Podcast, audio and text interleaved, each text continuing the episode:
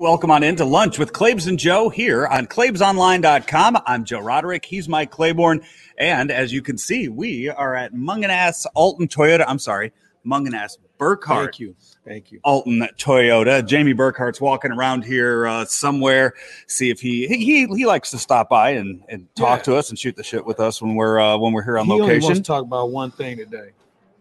Well, two things. What great deals they have. Mm-hmm.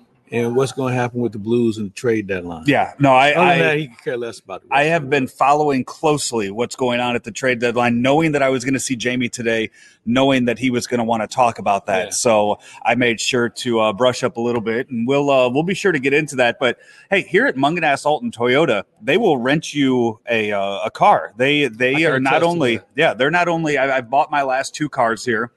And it's more than just the Toyotas. They have all kinds of pre-owned cars on the lot here, but they will rent you out a Toyota car. You took the Highlander down to Jupiter for spring training. And I got to tell you, it was a smooth ride, regular gas, plenty of space, very comfortable, had all the bells and whistles you needed on it. So I would wholeheartedly recommend come by and rent one, get a feel for it, and then I bet the next thing you do is say how much, and you'll end up with a nice, very nice, comfortable vehicle, especially as we get near graduation. You're going to be looking around for another car for one of the youngsters in your family or whatever. I would start here. And you, wherever you're watching this from, all you have to do is go online and check them out, and they can get a car to you from anywhere. And I think that's something you ought to take into account. So we've got that working for us. By the way, before we go any further, how was your weekend with regard to the marathon and all that good stuff? So I ran it Saturday morning. I ran the half marathon Saturday morning, and that's the first time I've done the go, the St. Louis go. Very well put together. They had start times every 10 minutes, about groups of 20 people going off. They dropped us off at some park in Riverview, North Riverview Park up there, and it seemed so. They took a shuttle. We took a shuttle from Kiener Plaza. And they drove to the start line and dropped us off there. It felt like they drove for about 25, 30 miles to get there. I thought maybe I'd signed up for the full marathon, and that's where they were dropping me. Let me out here. I'm good. I think it's 13 miles that way. So you just ran all up the riverfront. The entire time ended in Kiener Plaza. It rained the entire run. I was standing outside in the rain Saturday morning for a good 3 hours from the time I got down to Kiener Plaza to taking the shuttle there to the start time to when I finished. Hour 46 was my time. So I usually should be able to knock that out in about an hour, 45 minutes or less. The last one I ran was an hour and 39. So I was a little upset with that. Well, the inclement weather and just the new feel for the last mile, just running, and I mean the wet shoes and socks. Yeah. Just that last mile was very, very uncomfortable going up. And because you drove, I mean, you got to think too. You're going from the riverfront up to Kiener Plaza for that last mile. That is straight uphill over there. So it was, but a well put together event. And I am, after seeing people that ran on Sunday and the wind yesterday, I think I'd rather take that rain over the wind. Yeah, because the wind, it was cold and blustery. Yeah, that's probably a good way to look at it. And I'm glad you made it in one piece. Yeah. Were you sore the next day? No, really wasn't. I felt pretty good. The only thing is I do not want to be outdoors in rain for a long time. Like I have no desire to be rained on for a real long time now. But no, felt pretty good, and got another one coming up in Louisville in 2 weeks. All right. So I did. So I also forgot to bring my ibuprofen when I run. Dr. Rick Lehman, part of Klaibs Online, told me to we got a new podcast coming up this week, by the way. You want to check it out. He told me I need to pop one or two every couple miles, an ibuprofen just to keep the swelling down. Forgot to pack those. Remembered my sunglasses though. Running in the rain. Day. Yeah, that's good. That makes sense. It did. So but no, fun weekend overall. Not a fun weekend for the Cardinals. They dropped two games this weekend to the Brewers, and it was kind of a case of what we saw last weekend in Cincinnati. Starting pitching just let them down from the beginning, and the bats weren't there to keep up with it. Yeah, you're right. And I guess when you look at this team, I've said from spring training that the bullpen would be the strongest suit for this team. that was on the pretense that the starting pitching would at least get to the sixth inning. Well, they don't do that, and it's really starting to take its toll on the bullpen. The offense, in my opinion, is really not much better than it was last year. Now, you have Arenado. Yeah. You have Goldschmidt. Tommy Edman has played well, but you don't have a cleanup hitter. You don't have a cleanup hitter in your organization. Think about that. Well, depending on the makeup of the lineup, Paul Goldschmidt, Nolan Arenado could hit 3-4. You don't have Dylan Carlson needs to be up in that first four. Yeah, that's reasonable. That's reasonable. You just don't want your fourth place hitter leading off an inning though in Goldschmidt or Arenado, depends on who it is. But this team is. You have maybe 4 hitters, 5. You have too many Edman, streaky hitters Arenado, too. Goldschmidt, Yachty. You have 5. You have 5 hitters, but and Carlson, who's not there yet, you think he's going to be there, and the rest of them, they just haven't done it. And here's the concern I have: it would be different if they just hit a cold streak now, but some of these guys were playing this way in spring training. Yeah, and Paul DeJong had one good day. He had one good day in the spring, and he's had one good day since the regular season started. But it's the same guy. Yeah. Tyler O'Neill has gone back to something I hadn't seen in 2 years. He was just giving at-bats away. Now he's hurt. Justin Williams just hasn't gotten enough playing time to really know what he can do. Austin Dean was a guy we didn't see a lot of last year, and then when COVID struck, he was basically down for the count. I don't know what he is. He homered this weekend and got 2 hits yesterday, so – he's going to keep getting at-bats. He's going to keep getting thrown in there, I think, especially with Tyler O'Neill hurt. Austin Dean's going to be your left fielder. You don't know what Lane Thomas is. You saw bright spots out of him in 2019. Then he gets hurt. Last year has COVID, probably affected him more than anybody else on the roster. Him and Carlos Martinez got hit the hardest with COVID last year, and then he just didn't make – he was beat out. And that's where – you talk about good camps. A guy like John Nagowski had such a good spring. There's nowhere to put him. There's nowhere. They didn't put him in the outfield at spring training, and he's not taking first base. So, when Goldschmidt went down, I think had we faced a lefty, he probably would have played Nagowski. But you're trying to give Carpenter every opportunity, and it's just not working. Mm-hmm. We're talking about calendar year now, spring training, regular season included. It's not working, and I don't know what your options are, because you're paying a lot of money. That he's allegedly a left-handed hitter. He can play a couple of different positions, but with all that said, there's still not enough there to say this is our guy, because he has not proven it at any stage in the year 2021, preseason, exhibition, regular season. You've seen him fly out multiple times now to the warning track. Is there any reason to believe that those balls end up being home runs come June or July? No. He's going to, and that's the wear and tear of the season too. So he's not going to get stronger as the season goes on. I think. Like, is there a time? For all of your years covering the Cardinals, is there a case that you can look at where you got a guy that you're paying $18 million this year? No, I've never seen him pay a guy $18 million. This bad. And that's that at some point they have to make a decision. Right now he's 0 for 12. Right? He's 0 for 12 on the season right now. I think it was Brian Hoffman I saw with the stat that the worst start to a Cardinal season was 1967. Eddie Broussard went 0 for 22 to start the season. I don't remember. So if he went 0 for 22 to start the season, I don't think you're going to remember him. Yeah, probably. Right. That was probably spread out over a long period of time. What are the options? You don't have any. Here's what you have. You don't have anybody in the organization that can replace him. We don't have anybody in the organization left-handed wise that's even close to being ready. So whoever you're going to replace him with as far as a left-handed bat, today is not a member of the Cardinal organization. You look at what you have. I guess I'm trying to think what's available at Sauget right now, and there's nothing offensively that excites you there. No. At what point, and this is, I mean, we're talking, this is drastic measures here. At what point do you look at a Delvin Perez and just say, you know what, your time's now, throw him in there, or a game? You don't have a shortstop that's hitting right now. They're not going to give up on DeJong that quick. But when, I mean, when does the drastic measure start?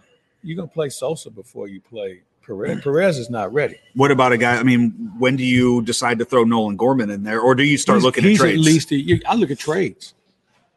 Gorman's at least a year away. All right. And he's got to learn how to play. We got to find a position for him. Yeah. So that's the other thing that comes into play. So, again, the remedy is you need a left-handed hitting outfielder. Yeah. Okay. You need left-handed hitting outfielder, and I don't know who that guy is. We started looking around. Rammer and I, we do the show every day, Daily Cards. It's up usually. It might be up right now, actually. We recorded it about an hour and a half ago on Klaibsonline. We preview the National Series, and last week I started looking at those left-handed bats that are out there, and you look at those guys that are on the last year of their contract, that aren't making that much, that are going to be on bad teams that you can make a trade with. And there's not a whole lot of names out there for guys like that. I threw out the name. So the name I've already put on our radar now that we're going to watch until the trade deadline is Eddie Rosario. He's with the Cleveland Indians, a left-handed bat. He's making $8 million this year. It's a one-year deal. The Indians are going to be bad. The Indians are not going to contend for a playoff spot. So I think you start looking at that. But the thing is, you have so many young outfielders. How much of an opportunity do you give those guys before you finally go out and you say, okay, you know what? We have to go outside the organization. How much more do you need to see of O'Neill and Bader? You haven't seen Bader. So to be fair, you haven't seen Bader yet this year. Okay. Bader, when Bader's healthy, Bader will be your starting center fielder. So here's a question for you. How many at-bats do you think you need to see of a guy before you know what he is?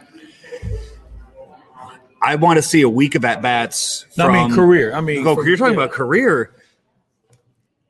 300, 400? Are you giving him that much? No, I'm talking about over a course of time. Oh, over a course of time, you've seen that out of O'Neill. So I think you saw bright spots out of Tyler O'Neill. 1,000 at-bats. Yeah, you've seen that out of Tyler O'Neill. If you're talking about those guys, then they've had it. They are. Yeah, they've had it. That's my point. So I don't, and I'll give you a good example. I know Randall Grichuk was in this position a few years ago. We can't get rid of him. Sure we can. Now he's gone to Toronto. He's been a nice middle of the order guy, but, he's doing the same thing there he's doing here.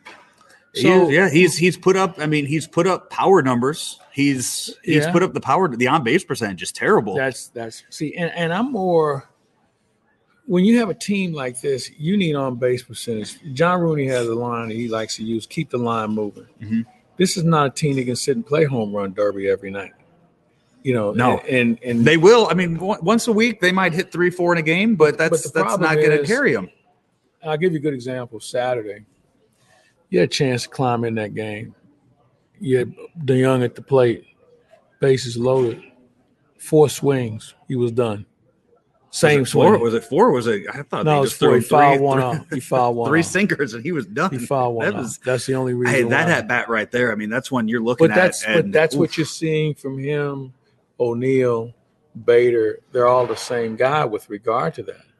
So the question is, how much more do you need to see before you know this is who he is? Yeah. So I think 1,000 at bats in the big leagues. That's basically 500 at-bats per season for 4 years.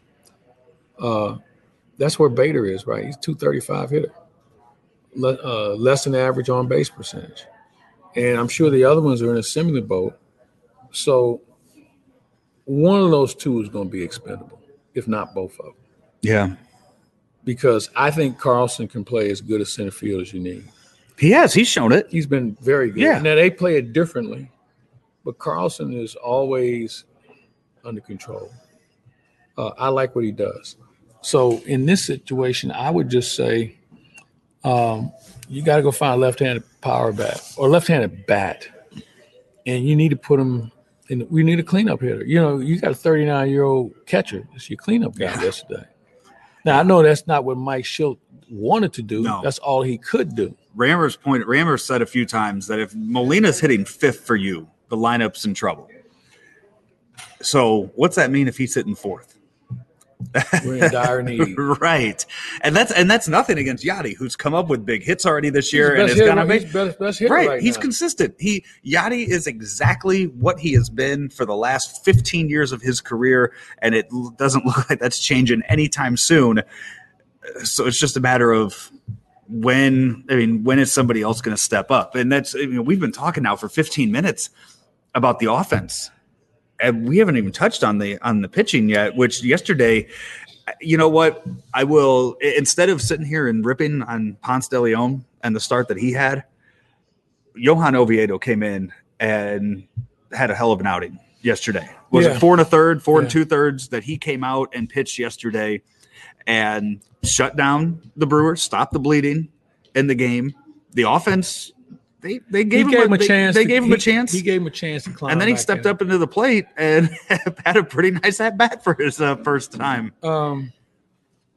Oviedo's a guy that's going to compete for a starting spot next year, if not this year.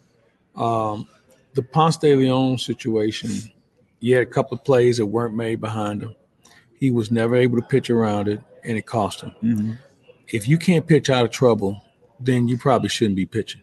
Okay, because trouble is going to find you. And one of the problems we have with today's pitchers, normally when a guy gets in trouble, they get him out of the game. They don't give him a chance to pitch out of it unless it's like, late in the game. In his case, he's his own worst enemy.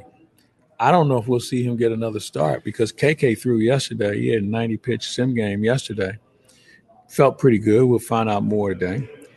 So – I think with Oviedo breathing down his throat, breathing down his back, he could be a guy, but you still have to find a long guy in the bullpen, and that's what Woodford was. Yeah. So they got some issues, but, Joe, it's very simple. As good as the bullpen is, if you don't have starters who can get you to the sixth inning at least, your bullpen will be useless by May. No, they're definitely using – every bit of that, and you just saw him have to make that move to bring up Oviedo, put down Woodford this past weekend. So they're going to have to make another move when they go to Philadelphia this weekend to get KK and in the rotation. And Mike Schilt said after the game yesterday that he was considering going to a 6-man rotation for, I guess, the rest of the first half of the season. And it's you had your 5-man rotation, you might be dropping Ponce out of there and adding Oviedo and KK.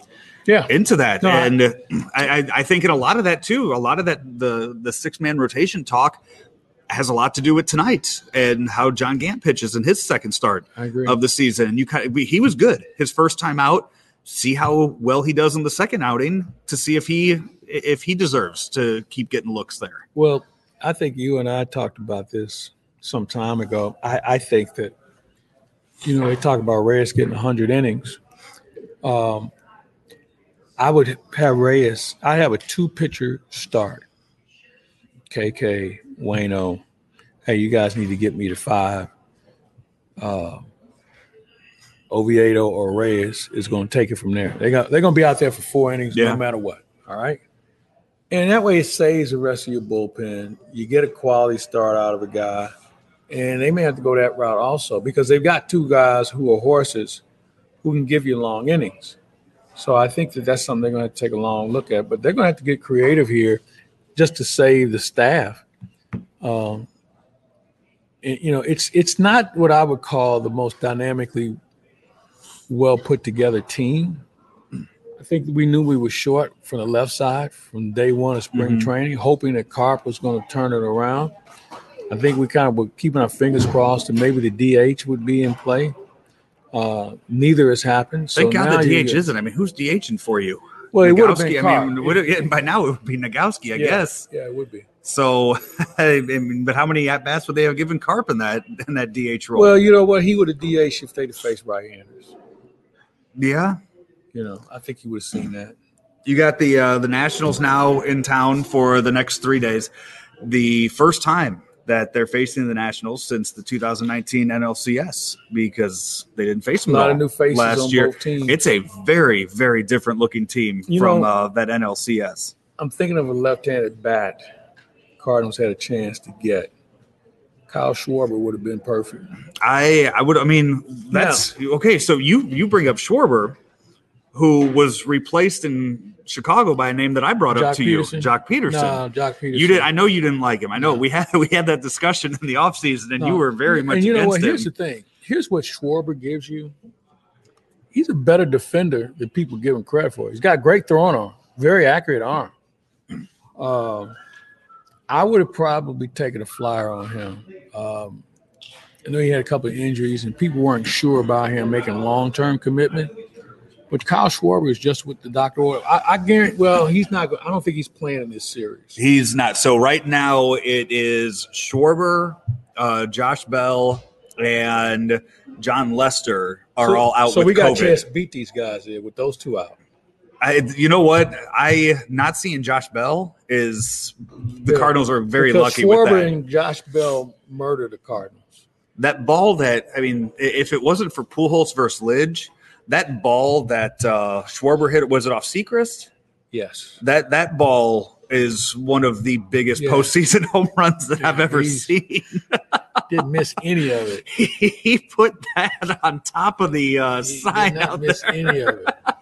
So, but I thought he would have been a good addition. Now, he's on a one-year deal. Maybe that's something you double back to. They're not going to be – the Nationals aren't going to be good either. I mean, the Nationals – I don't know. No, they're going to be hurt early on. They're going to be losing a lot of games early on because of this. They can pitch a little bit. They can. You're missing Scherzer and Corbin in this series. So, you're getting lucky there with that. Tomorrow's pitching matchup – Strasburg against Flaherty. That's – yeah. That's one of those that you tune into. The national fans or the TV fans are turning into that. This is one of those things about baseball. Hey, Strasburg against Flaherty. Well, they're not facing each other. You know, they're not. He's not in the batter's box saying, "Boy, I hope Flaherty can get a hit off Strasburg, and can Strasburg get three hits off?" No, it's their teams. And the fact that maybe you look at it like, well, which one of these guys is going to give up the fewest amount of runs? But it's really not Strasburg versus Flaherty. It's just something we like saying. Do you make those same arguments when people say that in the NFL about quarterbacks facing off? Okay. Yeah. Okay. Yeah. Because I'm one of the fans that I look forward to watching both. Like, I'm going to look forward tomorrow to sitting down and watching Flaherty pitch and then Strasburg pitch and watch that go through. Like, so I look at it as them facing each other, and you're getting a really good pitching matchup in the game. If they're facing each other, they're like you and me, right? They're not even looking at each other when the other guy's pitching. So, and in football, it's the same. You know, it's Aaron Rodgers against the Patriot defense. You know, I mean, that's really what it comes down to. Or it's Aaron Rodgers against the other guy, the other team's coordinator. Right. Now, I know what you're saying. I've heard that argument before. I always Balzer always hated when I made that argument about the quarterbacks facing each other. So I get where you're coming from with that. So 3-game series at home against the Nationals this week, and then coming up this weekend. They head to Philadelphia for a series against the Phillies. We will be right back after this with a more Blues talk. It's the trade deadline today after a message from our friends. Cameron. Hey, Matt Minster here with my trusty assistant. Sorry. I'm Suzanne, the Magnificent, and this is my trusty assistant, Matt. That's right. And we're here with easy tips that can save you energy and money. Like magic.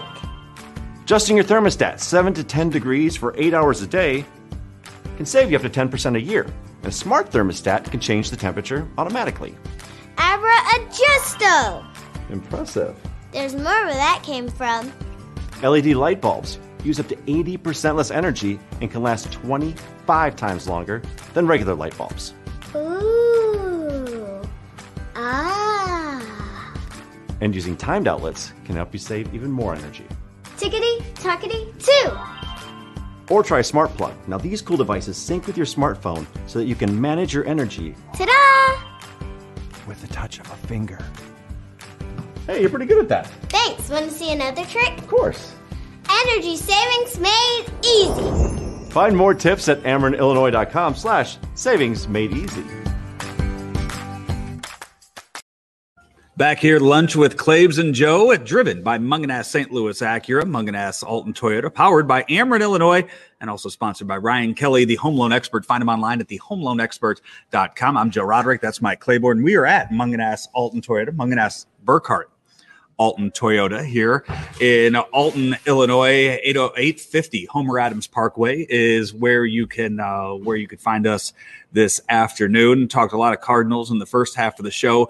Today, it is the NHL trade deadline. As the I don't know where the Blues stand on that. They've won their last three games now after losing, was it 6-7 straight that they lost, and now coming out over the weekend scoring 9 goals in one game this weekend. Scored 9 against a team to roll over. But 9 in that one. And, they took it back. Yeah, and then the overtime win the other day with Ryan O'Reilly scoring the game winner in overtime. I don't know what you do with the team right now. You're stuck. You are. If they would have kept losing over the weekend, even if they would have lost one of the 3 games over the weekend, maybe you can look at them possibly making a move. But right now, with the 3 wins in a row, I think Craig Berube is just kind of stuck with the team that he has in front of him and just work on motivating them like he has. Yeah, and I'm not sure if that's the answer. I think there's a couple of things you have to take into account. I know people want to see a deal made, but other than the obvious good players, O'Reilly, Kyrou, Thomas, guys you're trying to build around, who else is attractive to you on this team that you can move? I mean, you can move Hoffman, I'm sure. Yeah. But, I mean, I don't know what you're going to get for him. Yeah, that's the thing. So I don't know who else would be that greatly interested. I know Vince Dunn, hell, he's been on the trade block for the whole season, and they haven't been able to push a button on him. So I don't know if this team has enough assets that somebody's going to give the Blues a very healthy draft choice. So they may be stuck with it. Now, with that said, they've got to find a way to make themselves better next year. And I don't think you can bring this team back as we see it. So you're going to make some tough decisions on who you're going to sign, who you might want to move. You got to take a longer look at your farm system to see who might be close. But, the Blues are kind of like in purgatory right now. They can't go up or down as far as movement is concerned. No. They got a game tonight. Deadline is at 2:00 Central, so they got an hour and a half to get something done. The one name that was floated around a lot in St. Louis was Taylor Hall. I'm not sure where he would have fit in with the team. I'm not sure how they would have paid him this year, but he was traded earlier this morning or overnight to Boston. Boston gave up a lot for him. Yeah, and now, it looks like he's going to be signing an extension with Boston. So, and this will be the first good team he's ever played on. Yeah. So we don't know what kind of player he's going to be. And it's just like Mike Hoffman. Mike Hoffman, this is the first team Mike Hoffman played on that was any good.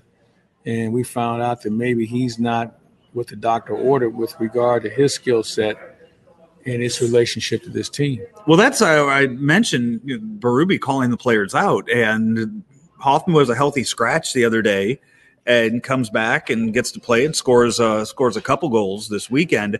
And same with Jordan Bennington, who seemed to be really struggling in net and, again, was called out by his coach, said that, here we come. And since then, he's been playing a lot better. Here's my disclaimer here.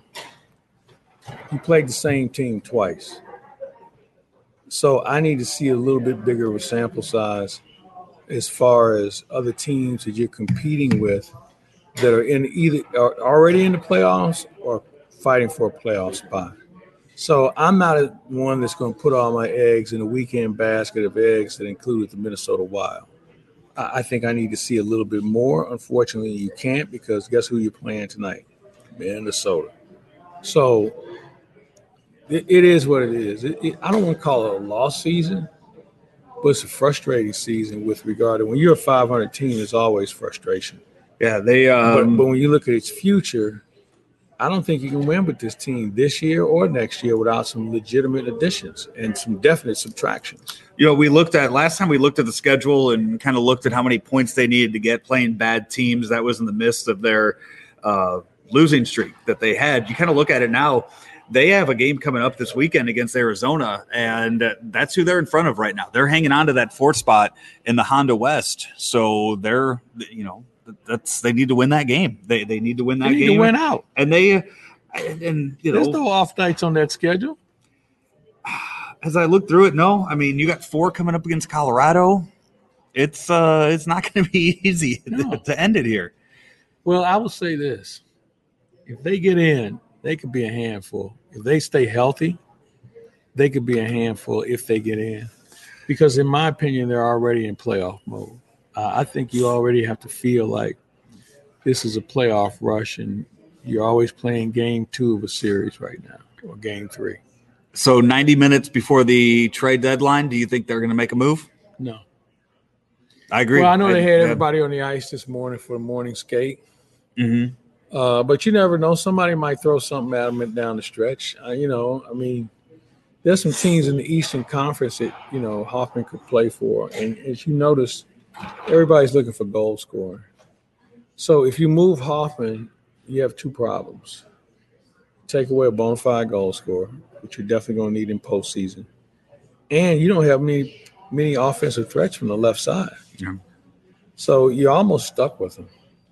Yeah, I don't think they're going to do anything either. So there you go. 2 o'clock is when the trade deadline will come, so 90 minutes from now to see if the Blues make any moves before their game tonight up in Minnesota.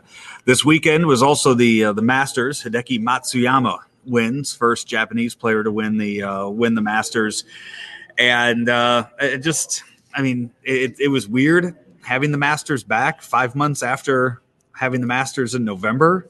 But it seemed more normal having it again back in April, just kind of right off that 2020 Masters for what it was.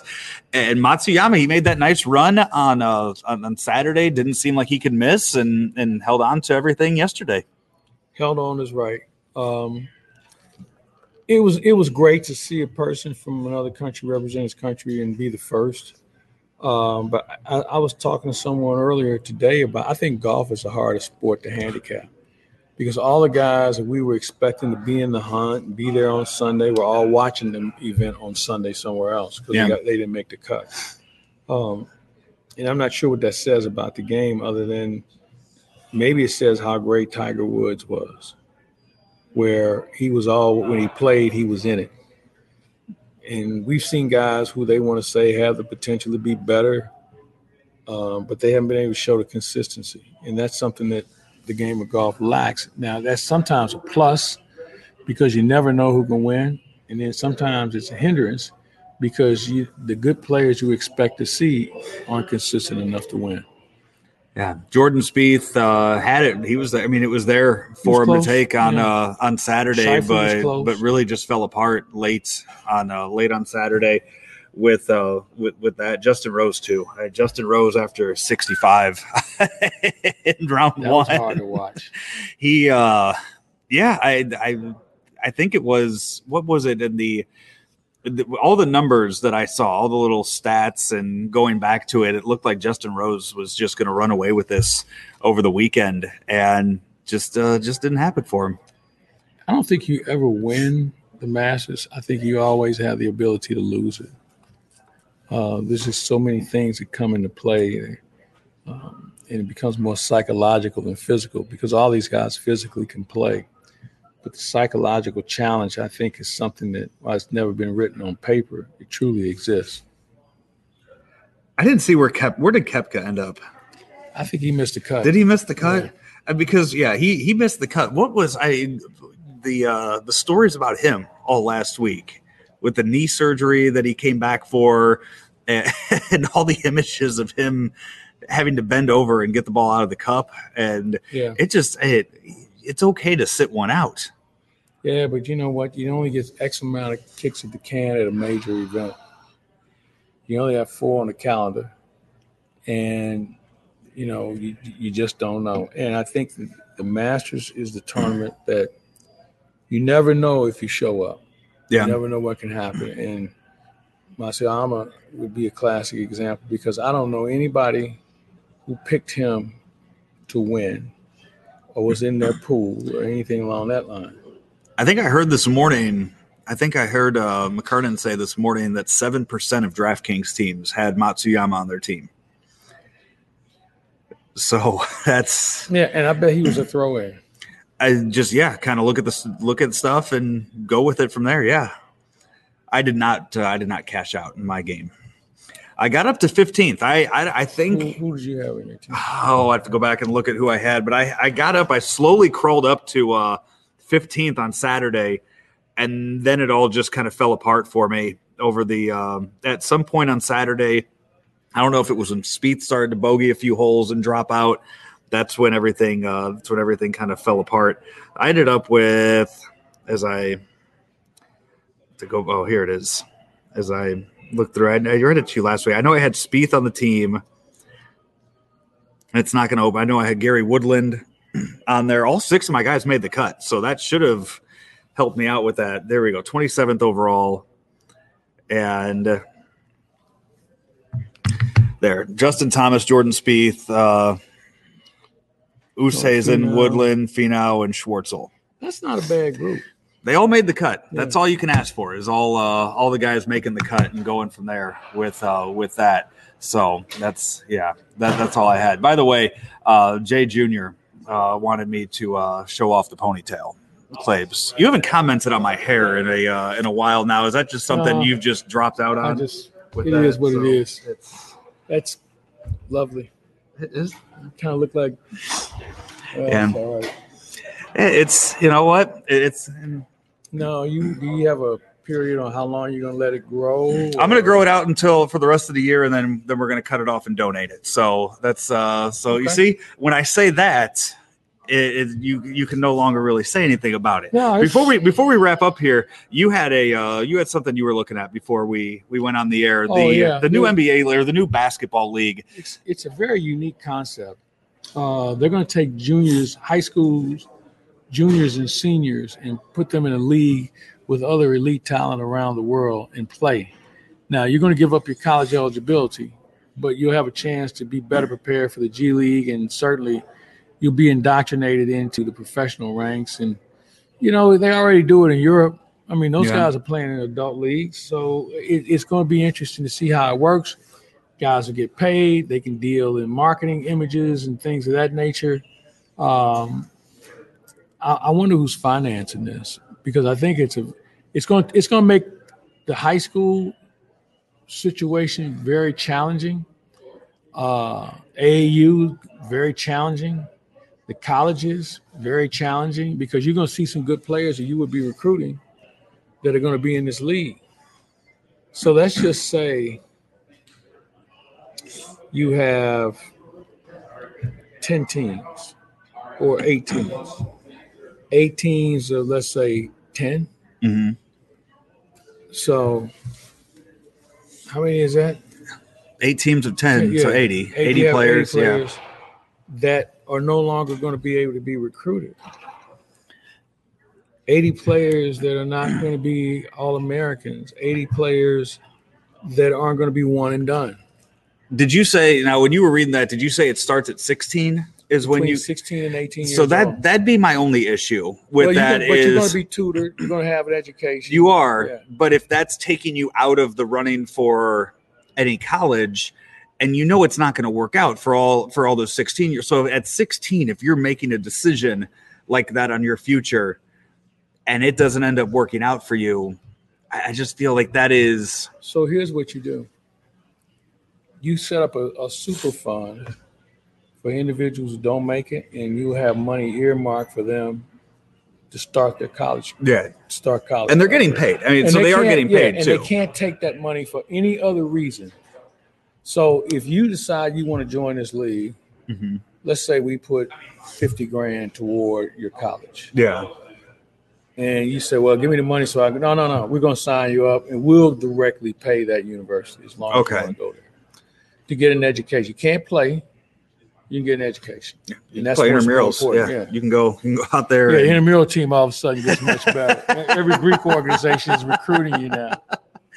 I mean, if that's the case, if you're promising these kids an education that you'll pay for, whether or not they end up making it, I'm fine with that. But I mean, you think back to, you know, the stupid decisions you made at the age of 16 or where you thought you were going to be at the age of 16, and you're going to have kids like that who, and at 16, I mean, could you imagine doing something like that? And you're under the scrutiny of professional basketball. I mean, this is semi-pro basketball at the age of 16. I mean, you're going to be burnt out by the time you're 19.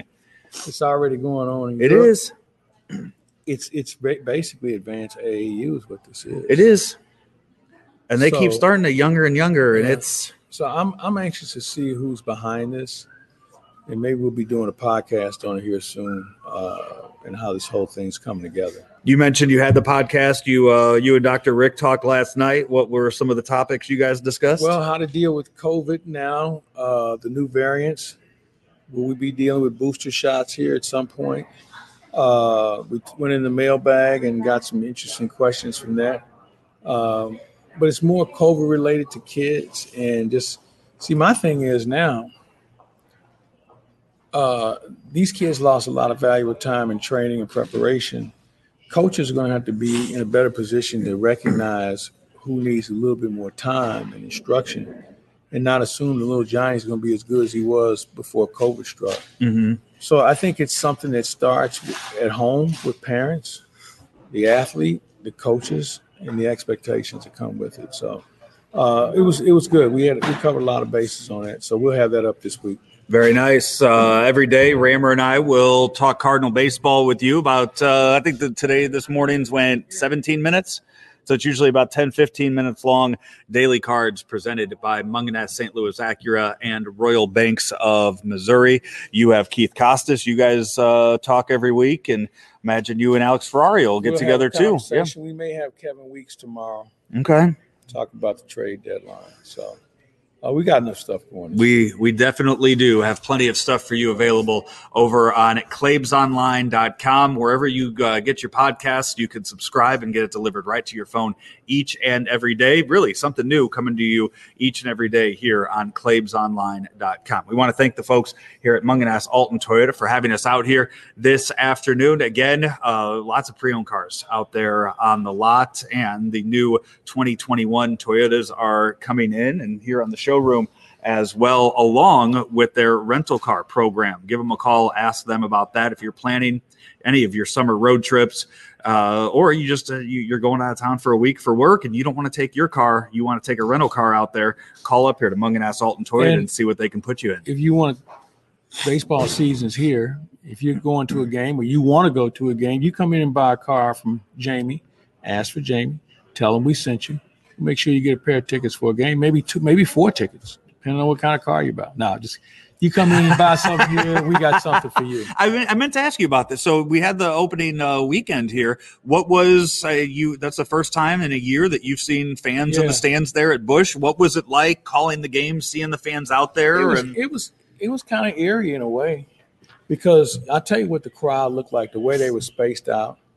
It looked like a Sunday afternoon game when the game had already been decided and fans just didn't have anywhere else to go. Like being on a road trip in Miami in June or something. Yeah, you know, it's like, okay, Cardinals are winning 10-1. Game's over.